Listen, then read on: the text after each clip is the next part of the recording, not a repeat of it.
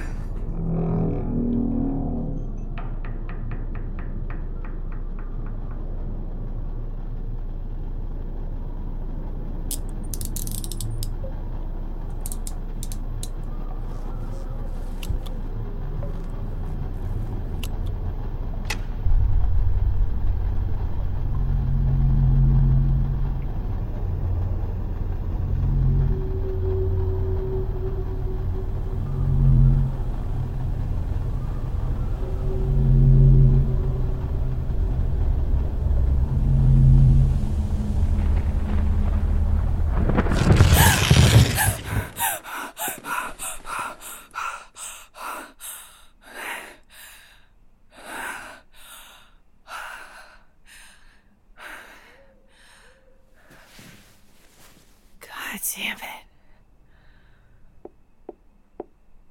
Traveler? Are you awake? I thought I heard something.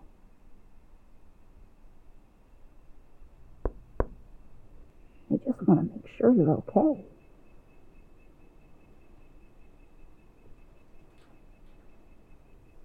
All right then. Sleep well, and may what dreams find you be peaceful.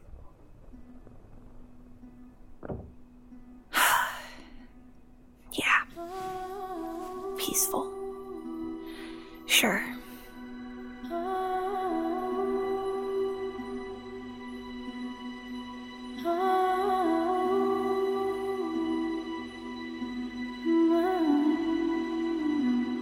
Homestead on the Corner presents Tales of the Echo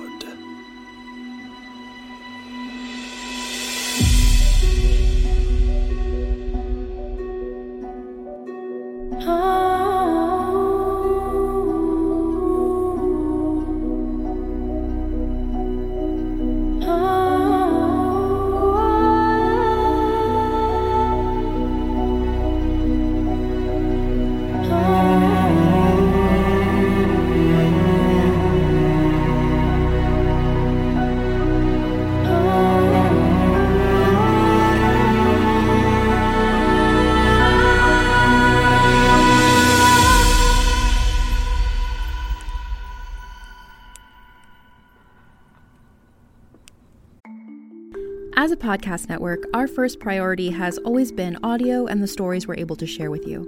But we also sell merch, and organizing that was made both possible and easy with Shopify. Shopify is the global commerce platform that helps you sell and grow at every stage of your business, from the launch your online shop stage all the way to the did we just hit a million orders stage. Whether you're selling scented soap or offering outdoor outfits, Shopify helps you sell everywhere. They have an all in one e commerce platform and in person POS system, so wherever and whatever you're selling, Shopify's got you covered. With the internet's best converting checkout, 36% better on average compared to other leading commerce platforms, Shopify helps you turn browsers into buyers. Shopify has allowed us to share something tangible with the podcast community we've built here, selling our beanies, sweatshirts, and mugs to fans of our shows without taking up too much time from all the other work we do to bring you even more great content. And it's not just us. Shopify powers 10% of all e commerce in the US. Shopify is also the global force behind Allbirds, Rothy's, and Brooklinen, and millions of other entrepreneurs of every size across 175 countries. Because businesses that grow, grow with Shopify. Sign up for a $1 per month trial period at shopify.com slash realm, all lowercase. Go to shopify.com slash R-E-A-L-M now to grow your business, no matter what stage you're in. Shopify.com slash realm.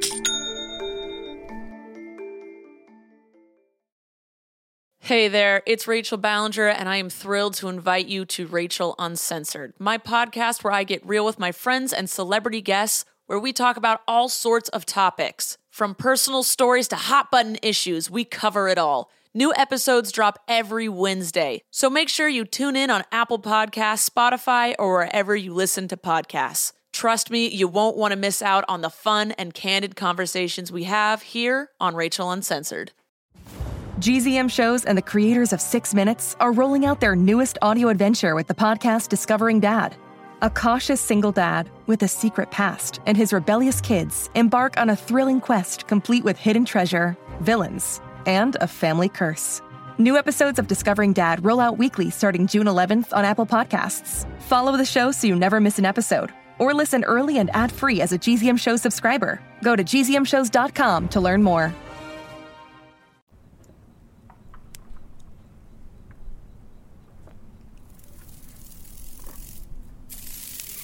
All right, supper's almost ready. Just need you to grab that bottle of.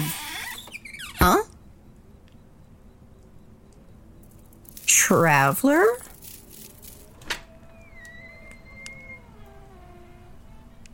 Oh no. Traveler? Traveler, where are you? Trav. Oh, there you are. I was worried you'd run off. You really shouldn't be out here this late. It's starting to get quite cold after dark, and I don't want you catching your. your.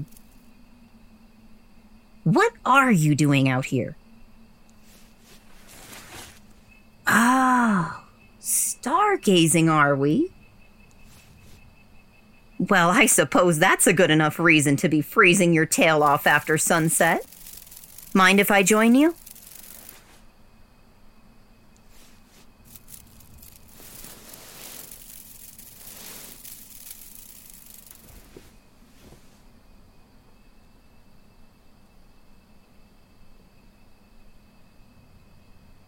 I've always loved the nights out here. Nothing quite like stargazing to bring you back to yourself. I know, I know. I just haven't had the time these past few months. Or, I guess I haven't made the time. Immortality, it's. It has a way of making time seem less precious than it is. Easier to waste. When I was a child, though, I guess I saw it more like you do. I used to spend every night I could staring up at the sky, watching the auroras snake their way between the constellations, watching stars appear and vanish with the churning of the seasons. I even tried to reach them once when I was barely a century old. Don't look so surprised, traveler. I've told you time and again how different this world is from the one you knew, and that includes the heavens above it, where the stars you know are suns in their own right, blazing billions of light years away. These. Well, that will take a while to explain, and I doubt that. No, I suppose I've never let that stop me before. It's just this one is a bit more personal.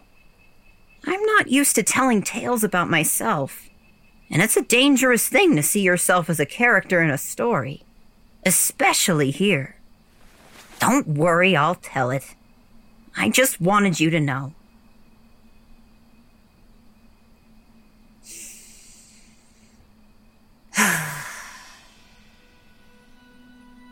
For all the endless centuries of the Echo Wood, people have watched the skies. Beasts and elves and fae and dwarf and witch and mortal kin. When first the sun dipped below the far horizon and the sky was shrouded in darkness, we looked up to see lights dancing against the curtain of shadow endlessly far above. We wondered what they meant, what they could tell us, what they were. But no one could find an answer. Observatories stared into the night sky for years on end, tracing the movement of the moon and stars and sun on charts that stretched endlessly on and on. But like all things in the Echo Wood, the stars resisted our understanding. Their positions and the constellations they formed shifted seemingly at random, sometimes drifting apart for centuries before returning to their places overnight. New stars appeared and old stars vanished, only to reappear after days or months or decades, and no one could find any way of explaining how.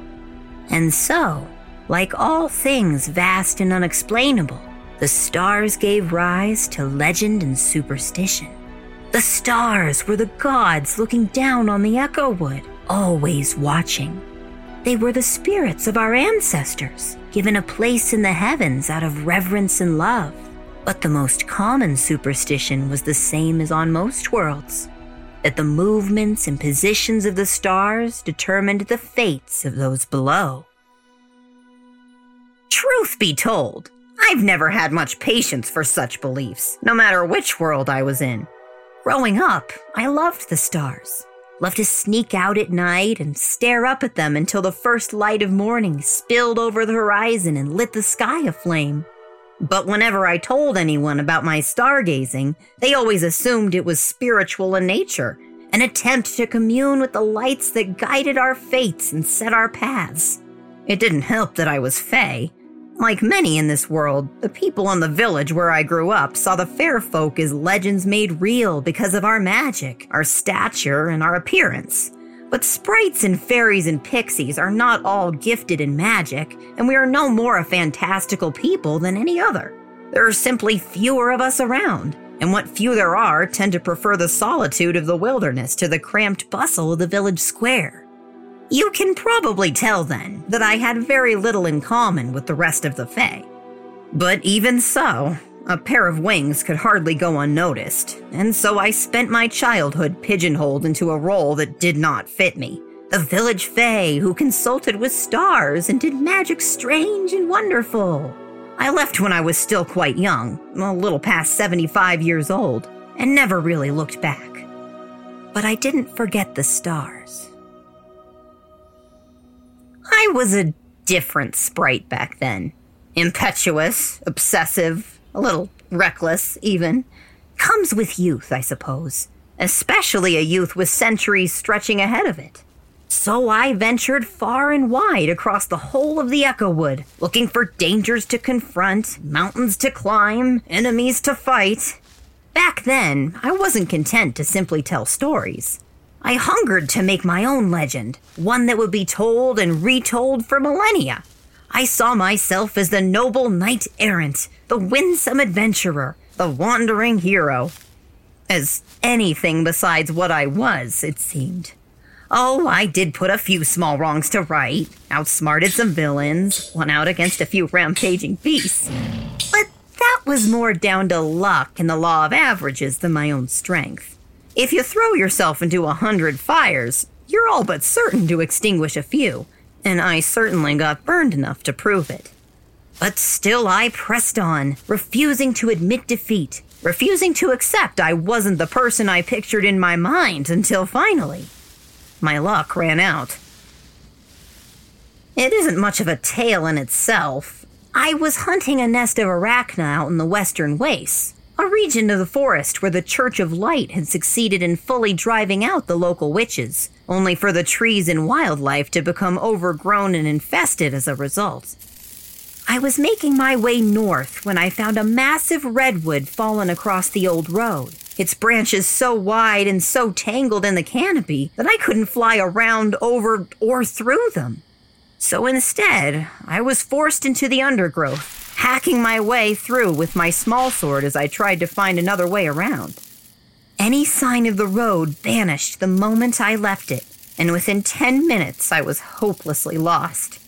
Night was falling, and I felt the hairs on the back of my neck stand up as I realized I was lost and not quite alone in the middle of spider territory.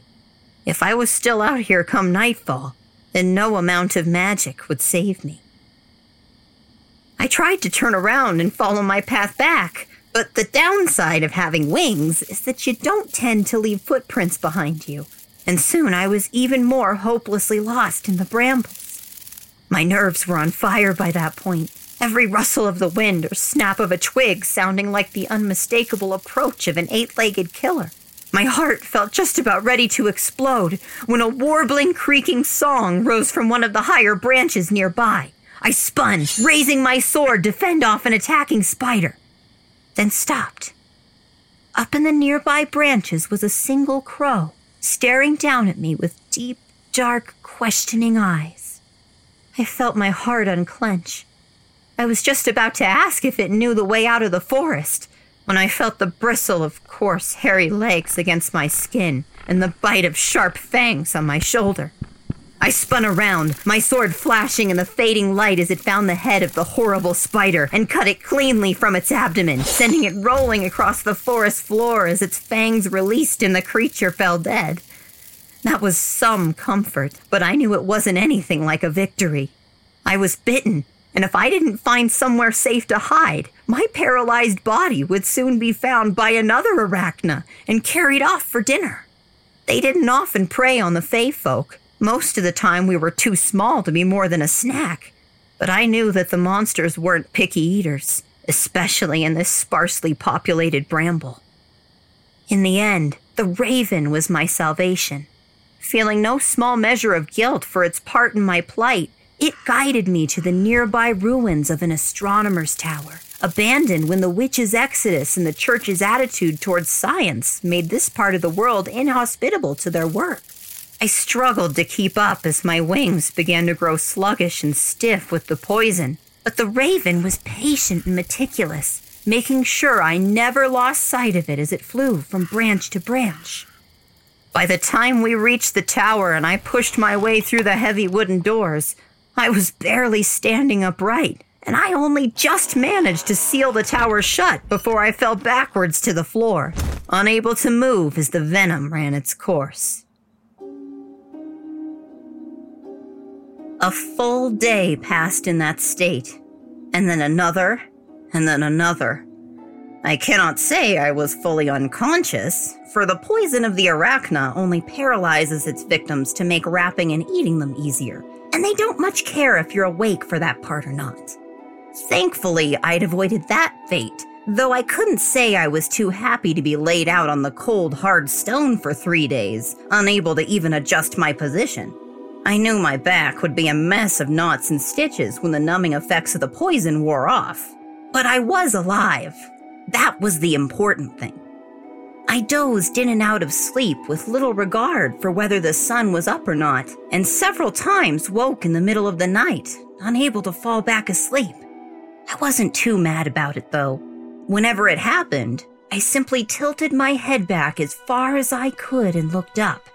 Whether it was dumb luck or something more, the place I'd fallen had a partial view of the open ceiling of the observatory and the stars beyond it, glittering cold and beautiful in the night sky.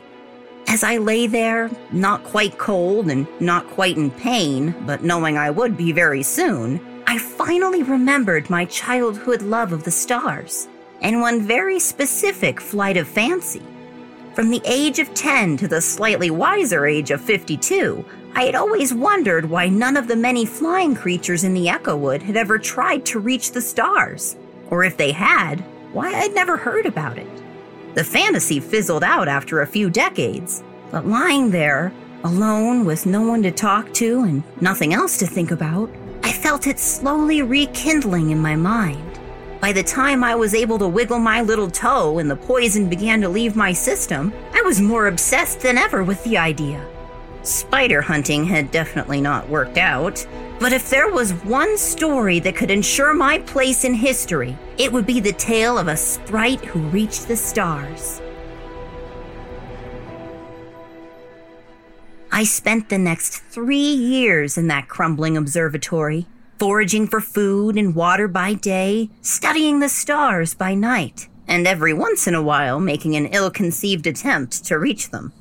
My first came less than a week into my stay, almost as soon as I had recovered enough to stand. My wings still felt stiff, but after weeks of staring up at the night sky through that open ceiling, the stars felt closer than I'd ever seen them. Perhaps I wasn't as fully recovered as I thought. Perhaps the poison was still in my blood, addling my mind. But one night, as I stared up at those glimmering points of light, I found myself flying towards them, higher than I'd ever flown, further than I'd ever traveled on my own small wings. It was a valiant display of endurance, if I do say so myself, but inevitably futile. We sprites might be able to fly, but we're by no means flying creatures. Our wings are meant to carry us out of danger into the tops of trees, not hoist our weight over great heights and distances. By the time I felt them start to ache and seize, I'd barely climbed higher than the nearby hills, but I was still more than a hundred feet above the ground. I pushed myself further than I thought I could, but eventually my body gave out, and I fell, plummeting towards the far off ground. I just barely managed to get my wings moving enough to slow my fall, landing hard and fast in a tangle of branches and vines just outside the tower.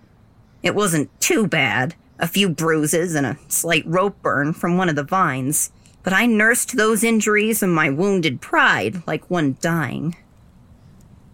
So, reaching the stars under my own power was out of the question. Once I finally accepted that, I turned my attention to studying them instead, recording their positions, marking any changes I noticed, even trying to gauge their distance using the nearby landmarks and a bit of math. But numbers have never been my strong suit, and eventually I realized that however high the stars sat, it was well beyond the point where any earthly landmark would help measure it. I scratched out all my careful calculations the moment I realized the truth and just wrote very, very far away.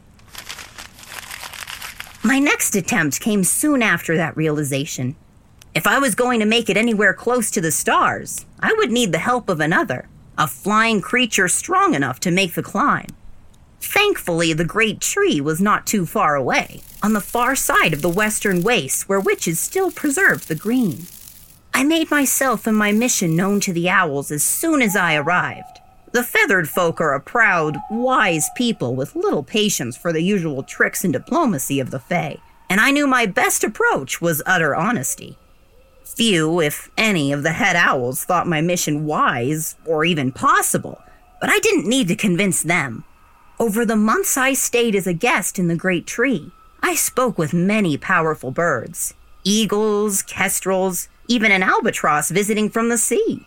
Within a day of my first audience, everyone knew of my mission. Rumors, after all, spread very quickly in a place where everyone can fly. As I suspected, most of them thought my goal was foolhardy and impossible. But not all of them. A few shared dreams of reaching the stars, and one or two had even tried it before, but given up out of exhaustion or fear. Once I'd whittled down my list to those both willing and I believed able to make the climb, I presented my offer. I would ride with them into the heavens, using my own magic to give them strength and restore them if they began to falter and fall. Most dismissed the offer. The feathered folk had little understanding or love of magic, as a rule. But eventually, I did find one owl willing to take the risk Brown Feather, an old scout and veteran of the last war with the Arachna. He was not the strongest owl I met in the tree, but he was one of the most daring. Despite his age, he'd never quite lost the impetuous streak that defined his early career. I smiled all the way as the old owl followed me back to the observatory. He would do just fine. We made our attempt in the early morning hours of elder days, just as the chill of winter began to give way to spring. The sun still sat just below the horizon when we took off, and the sky felt low and close behind a layer of thin clouds. I clung to Brownfeather's back with all my strength as he rose higher and higher into the sky, cutting back and forth in wide circles that carried us towards the dimmed and faded stars. My teeth began to chatter with the wind chill, but I desperately recited the spells of restoration and energy I'd prepared for the occasion. His wings cut through the air with a soft thrum as I watched the withered forest below grow smaller and smaller before it vanished behind the clouds altogether. The air grew colder, and I began to notice a thin layer of frost forming on the old owl's feathers. I tried to warn him, but either he didn't hear me over the rushing wind or couldn't understand. In the distance, I could see the white tipped summits of the northern mountains and realized with a start that we were already higher than the tallest peak. The air was biting and frigid, and I felt myself begin to shiver. With all my magic focused on Brownfeather, I couldn't even manage a warming spell for myself. Not that he seemed bothered by the chill. His wings just continued beating, even as the frost I'd noticed before turned to ice, and the brown of his coat began to fade beneath a layer of white until we stopped climbing. Brownfeather didn't stop flapping, but our slow circling ascent stopped without warning as his plumage froze solid. I saw the look of panic in his eyes a moment before we fell, plummeting back towards the ground nearly a mile distant. Brownfeather pumped his wings, but somewhere in the chaos my concentration broke, and with it, the energizing spells I'd been weaving. Without them, the lethargy and exhaustion he should have felt before swept over him, and I watched as his still frozen wings went limp, trailing behind us as we fell. Thankfully, I realized that fact before we hit the ground, and I resumed the invocation as well as I could between adrenaline and fear. The air grew warmer as we plummeted, thawing the ice still clinging to his feathers. Feeling the energy flowing back into his body, Brownfeather extended his wings against our fall, and we finally began to slow, gliding back towards the roof of the broken observatory with as much grace as he could manage. He was still exhausted, and our landing ended in an undignified tumble across the old stones. But neither of us ended up with anything worse than a few scrapes and a pair of bruised egos. That was enough to cure Brownfeather of his ambitions, however, and we parted ways on terms that were less than friendly a few days later. It was back to the drawing board, though now with slightly more knowledge of the conditions high above the Echo Wood. Cold air, icy wind, and a loss of flight for any feathered creature who flew too high. Valuable as that insight was, it left me with few other options. There were a handful of featherless flyers in the Echo Wood, though most of them were too small or too weak to make the climb. In eons past, there have been many beasts who clawed the air on leather wings and could have reached the stars easily. But all of these were extinct, buried far below the surface by the eternal shiftings of the Echo Wood. There was only one species I knew that fit all my criteria, and only one of their kind who could make the journey. And so it was that I set out for the distant lands of the southern Echo Wood in search of dragons. This search took far longer than my journey to the Great Tree, and it was several years before the tenuous leads and rumors I'd been chasing led me to the floating mountains on the southwest border of the Echo Wood. If I'd been looking for just any old dragon, I could have found the dragons of fire and water easily enough, in the heart of the great sea or at the place in the mountains where the sun rose each morn. I might have found the dragon of earth if I'd risked a passage through the underworld. But no, only the dragons of fire and air could truly fly. And the dragon of fire was still somewhat weakened from its brush with death many centuries ago. Besides, I knew for certain that the dragon of air could get me to the stars. In the course of my observations, I'd realized that the aurora snaking its way across the blackness was not just a ribbon of light or energy or magic, but the glow of a great serpentine creature flying through the night, the dragon of air. as I fluttered between the great cliffs and mountains uprooted and left floating above the cosmic emptiness beyond the Echo Wood, I kept a weather eye on my surroundings. Every rock and tree was thick with life, more like a jungle than a forest, and more than once I had a close call with some native predator looking to defend its territory. I was more than happy to let it, though the constant flying left my wings sore and sluggish after a while. There were a few human settlements in the area, and even one or two Fae communities, but I kept my distance from those. Much as I didn't belong amongst the mortal kin of my hometown, I knew I'd be even less welcome amongst my own kind. But I was at least able to rest in those treetop cities from time to time, telling stories in exchange for room, board, and gossip. Three years into my search, however, I was just about ready to give up. The endless days of rumor chasing, narrow escapes, and merciless sunlight had worn down my resolve, and I was just about ready to turn back and find another way to the stars when I finally got lucky. It was nearly sundown, and I'd become hopelessly lost in a narrow canyon formed by the collision of two floating mountains many centuries ago. I'd been hoping to find water at the bottom, but of course there was none. The canyon was open to the empty sky at one end, and there's no such thing as groundwater when there is no ground, so whatever there might have been had drained away long ago. Ordinarily, I would have just flown out and started my search somewhere else, but I'd strained one of my wings on the way down and was forced to climb out on foot. As I edged my way along a narrow game trail running up the side of the canyon, I felt a strong breeze begin to kick up, almost driving me from the ledge. I held on, hoping that it would fade after a moment, but if anything, it only grew stronger and stronger until it felt like a typhoon was tearing through the canyon.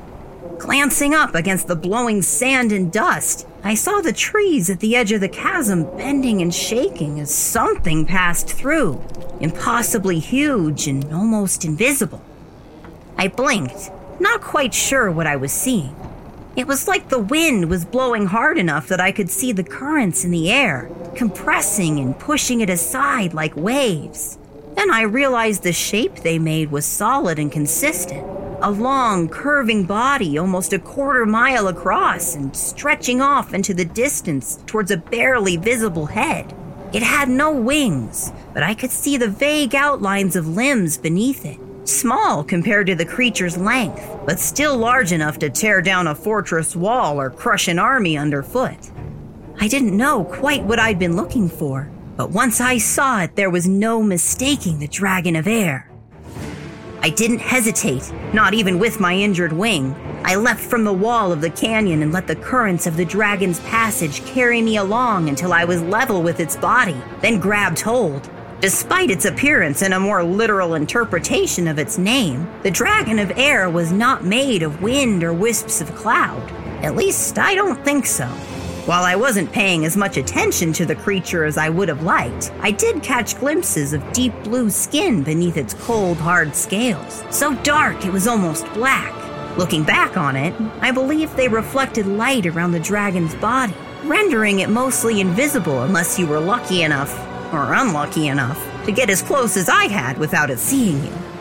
My mind was less concerned with the creature I was riding than where it was taking me, and as I held on with all the strength I had left, I saw the floating mountains vanish into the distance behind us, the Echowood shrinking away until it was lost in cloud and shadow. I felt the air grow cold again and shivered, tucking my wings in close to my body to make sure they didn't freeze. The dragon was unfazed by the cold, just like I thought it would be. As the sun set fully behind the edge of the world, I found myself surrounded by a soft blue light emanating from the dragon as it began to twist its way across the inky sky. The transparent scales began to glow in shimmering, pulsating patterns, and I found myself staring at them far more than the stars I was trying to reach. I shook my eyes from them several times, watching as the dragon flew steadily higher the already dark sky getting darker still as the air began to grow thin. And yet the stars seemed just as distant as they'd ever been. We were still climbing, but I was alarmed to see that even at this altitude, far beyond the heights I'd reached with Brown Feather, the stars were still impossibly small and distant, utterly out of reach. Worse still, I found my eyes falling back to the shimmering lights and patterns of the dragon's scales more and more often, watching them pulse and flow over the leagues of its body. It was beautiful, intoxicating, hypnotic. Had I been thinking clearly, I would have recognized it as the behavior of a dark environment predator. The flickering patterns of bioluminescence meant to draw in prey and lower their defenses. Of course, I wasn't the intended target, but that doesn't mean I was unaffected. By the end, I was so entranced that I didn't notice my grip on the dragon's scales slipping, nor the feeling of unconsciousness tugging at my mind as the air grew too thin to breathe. All I remember is a faint feeling of distress as the patterns of shimmering blue grew dimmer. And then the rush of wind as I awoke to find myself falling back towards the Echowood faster than I thought possible. Thankfully, I had just enough wherewithal to realize what was happening before I hit the ground, and enough knowledge of magic to slow my fall. My wings still ached, and I definitely hurt them worse getting onto the dragon's back, but I was able to restore enough of my energy to extend them and glide to safety. It was a slightly smoother landing than Brown Feather managed, but it still left me just as bruised, battered, and discouraged as ever as I took in the unfamiliar place I'd fallen.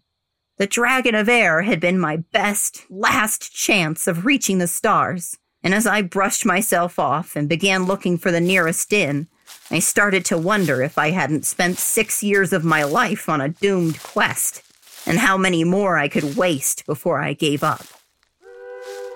Such thoughts haunted me all through my stay in that lonely inn and all the way back to the observatory tower. At first, I tried to convince myself that it didn't matter. I was immortal, and the years of my life were practically endless. I could waste any number of them on all kinds of misadventures and still have youth to spare. But young as I was, I knew that was a lie. Immortality didn't mean invulnerability, and all lives end, even if old age never touches them.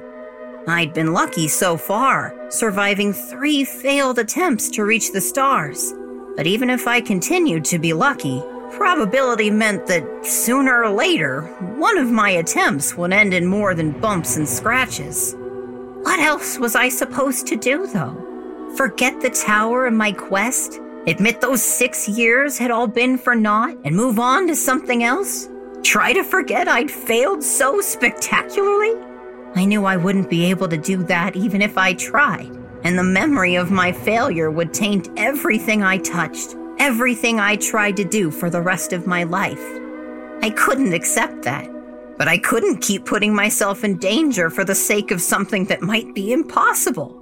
For the first time in my life, I was stuck. I don't know if you can understand just how awful that feeling is for one of the Fae. Of all the creatures in the Echowood, we reflect its ever changing nature more than any other. Our bodies shift and warp in size and shape more often than we change our clothes, and any form we desire we take. We are never trapped by place or time. Our wings carry us wherever we wish to be. And if they can't, then our magic twists the world around us in whatever ways we desire. But the stars, the stars were too far above, too far away, and even if I trained and learned and practiced spells more ancient and powerful than any I'd tried before, I could not warp the Echowood in such a drastic way, not without breaking it. I was trapped between admitting my own failure in a course of action that would either kill me or destroy my world. And as I passed through the western waste once again and saw the top of the observatory appear over the treetops, I was no closer to reaching a decision than I'd been at the start. So I made the only choice I could. I waited. For more than a year, I sat in that observatory, watching and charting the stars outside, but otherwise doing nothing. My plans thus far had all been rash and drastic actions born from desperation and impatience, and while it seemed like they would work at the time, Well, it's pretty clear they hadn't. So I waited, watching, contemplating, learning what I could from the books and scrolls forgotten by the scholars who first abandoned the tower. It wasn't much, but I still pored over them. I suppose I could have gone to one of the nearby villages and purchased some more up to date materials, but truth be told, I wasn't just waiting because I was unsure. I was tired. A bone deep exhaustion that I'd never felt before and didn't know how to handle. After more than six years of seeking the stars, I had nothing to show for it besides a few new scars and a persistent set of dark bags beneath my eyes. I could have changed my appearance and erased all those signs, of course, but even that felt like more than I could handle at that point. My dreams of fame and glory had fed the flame for a while, but now, now it was guttering, and all I could do was cradle it between my hands and pray it didn't go out. That wasn't as easy as it might sound. You might have noticed I'm not one for sitting still, and more than once I had to convince myself not to go searching for the great stairway of myth to climb the peak of Mount Morgan, to attempt a ritual of translocation and warp myself up to the stars. I didn't always succeed at stopping myself, and those attempts invariably ended with more injuries and a greater sense of emptiness than before. But even so, as the weeks turned into months of rest and recuperation, I began to feel more restored than I had in years even before I began my futile quest for the stars. A full year of rest was almost complete when I finally saw it. A small blue star glimmering in the northwest quadrant of the night sky and growing brighter than I'd ever seen it shine. Leaping from my chair, I fluttered up to the roof and over to the telescope, trying to focus on it. As I struggled to align the glass, I realized that it was moving falling towards the forest below, getting closer and closer. I'd heard of falling stars, even seen one or two in the far distance as a child, but now the star was falling towards me. Not towards the observatory tower, but definitely towards the western waste. Its brightness was almost blinding through the focusing glass of the telescope. But at the heart of the glow, I almost thought I could make out some kind of figure and then it vanished behind the ruined trees of the waste, landing in a patch of brambles I knew all too well. I felt my blood go cold. The Arachna infested this entire land, but that, that was their nest. The fire I'd been nursing in my soul suddenly roared into flame, and I was out the door before I even realized it, wings buzzing and small sword strapped to my belt. Some part of my mind pulsed faintly with the thought that if I'd kept up my attempts to reach the stars or given up and gone home, then I would never have seen the star fall. But I ignored it. A star had landed less than a league from the tower, and I would be damned if I let the spiders take it from me. The forest was pitch black, the light of the moon choked out by the thick, rotten canopy of leaves and ancient cobwebs. But with a few words, I kindled a ghost light to show the way. Not a complicated bit of magic, but one that's hard to maintain. As it was, I felt the drain on my energy, but the faint gray luminance still broke the darkness as I approached the gnarled and twisted mess of churned earth and shattered trees that marked the Arachna's home.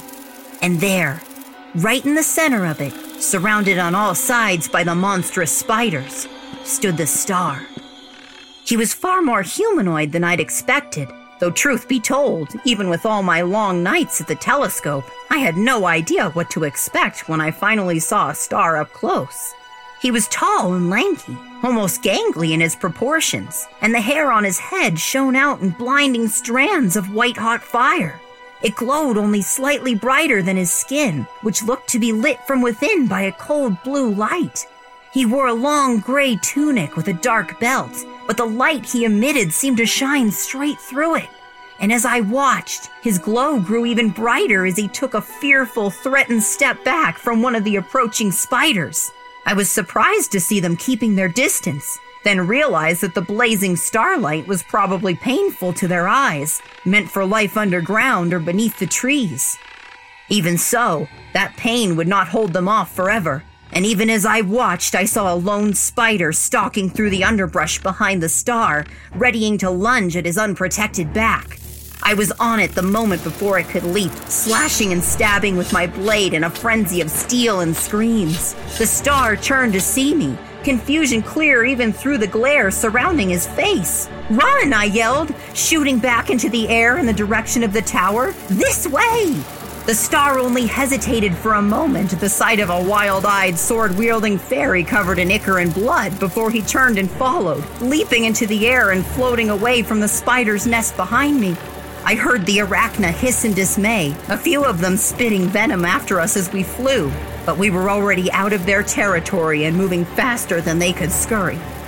The star, despite having no visible wings, seemed a more capable flyer than I was and he landed on the wide stone roof a few seconds before I did. As I began to recover, I noticed the look of curiosity and wonder on his face as he stared at the small copper lantern hanging over the stairs. He turned back to me after a long moment, pointing at the lamp as he asked, Where does the light come from? Strange as the question seemed, I did my best to explain the mechanism of the lantern the wick, the oil, and the flame contained behind the glass.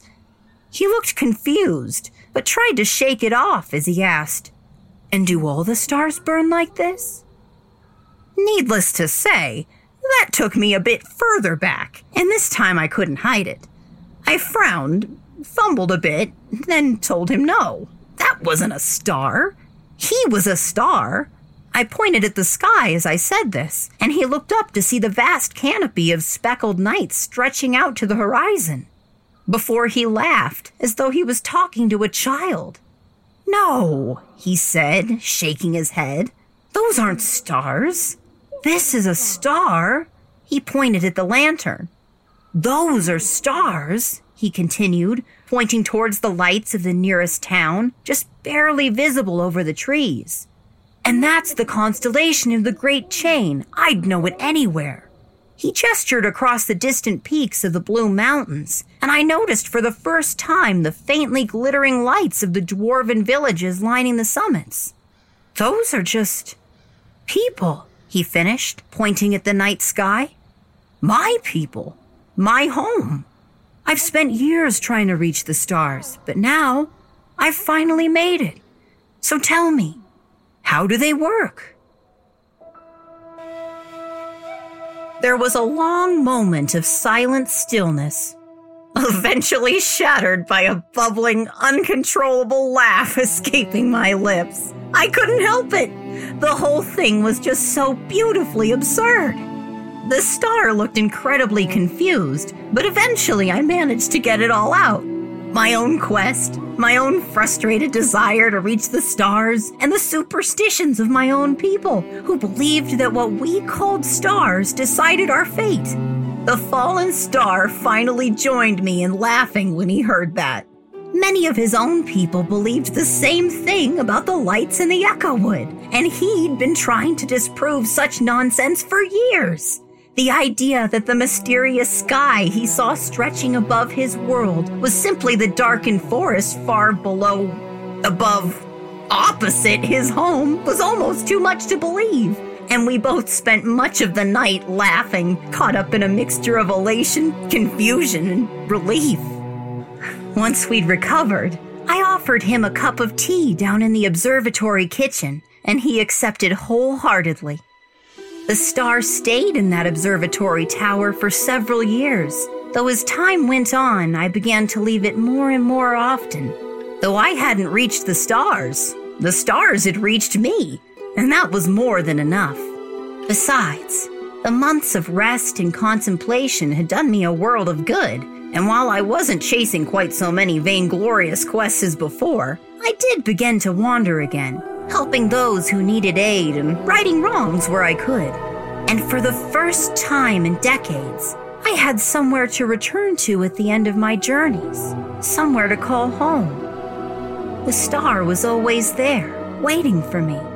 He was able to glean far more about my world from the dusty tomes in the tower than I'd been able to learn about his. And every time I returned, he hounded me for stories about the Echowood how it worked, who lived where, and what forces shaped and moved it year by ever changing year.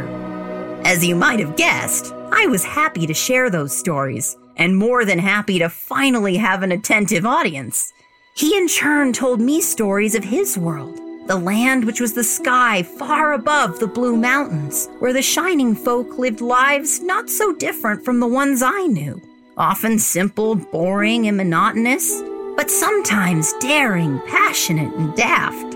As we traded stories and learned more and more about one another, a fondness began to grow between us.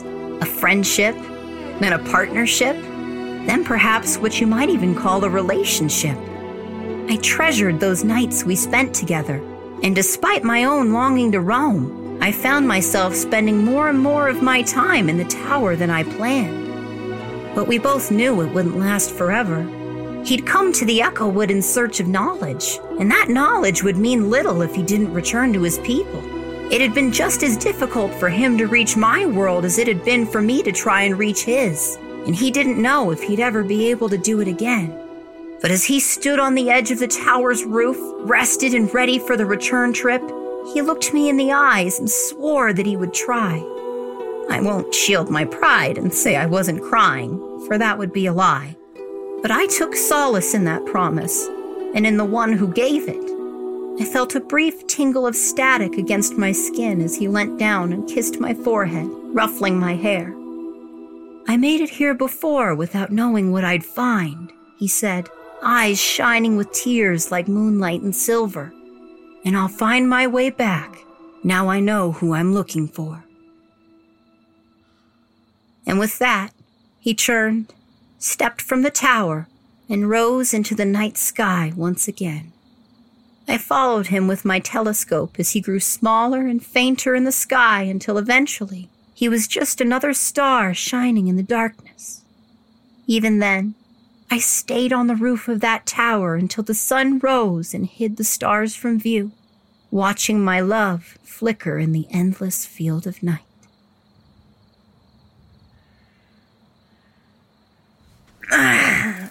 Blimey. It's gotten cold all of a sudden. Best come inside before it gets much later. Hmm? Oh. No, he's not come back. Not yet. But I do still keep my eyes on the northern sky. Maybe someday he'll find me. Or I'll find him. Who knows? If I've learned one thing about the stars, it's that whatever fate we have is ours to choose.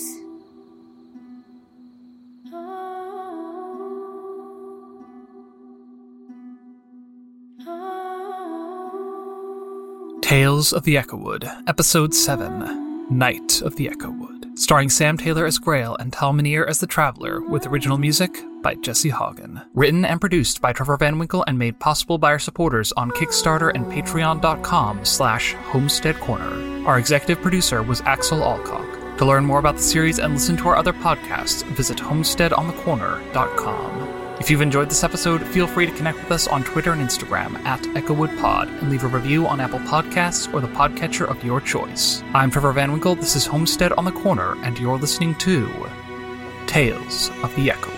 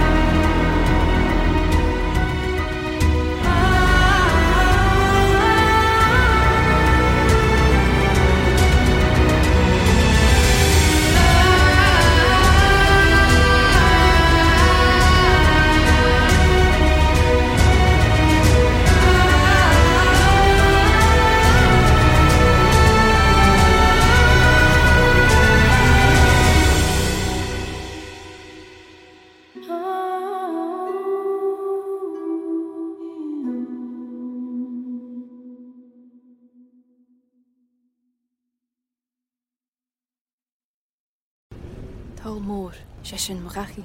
Talmor is my home. My family have worked the land for generations. My gran says the island does not belong to us, but we belong to the island. And we must be ready, for a great evil is coming. And death follows with it. Listen and subscribe to the latest season of Undertow, The Harrowing, a Storyglass production presented by Realm, available wherever you get your podcasts.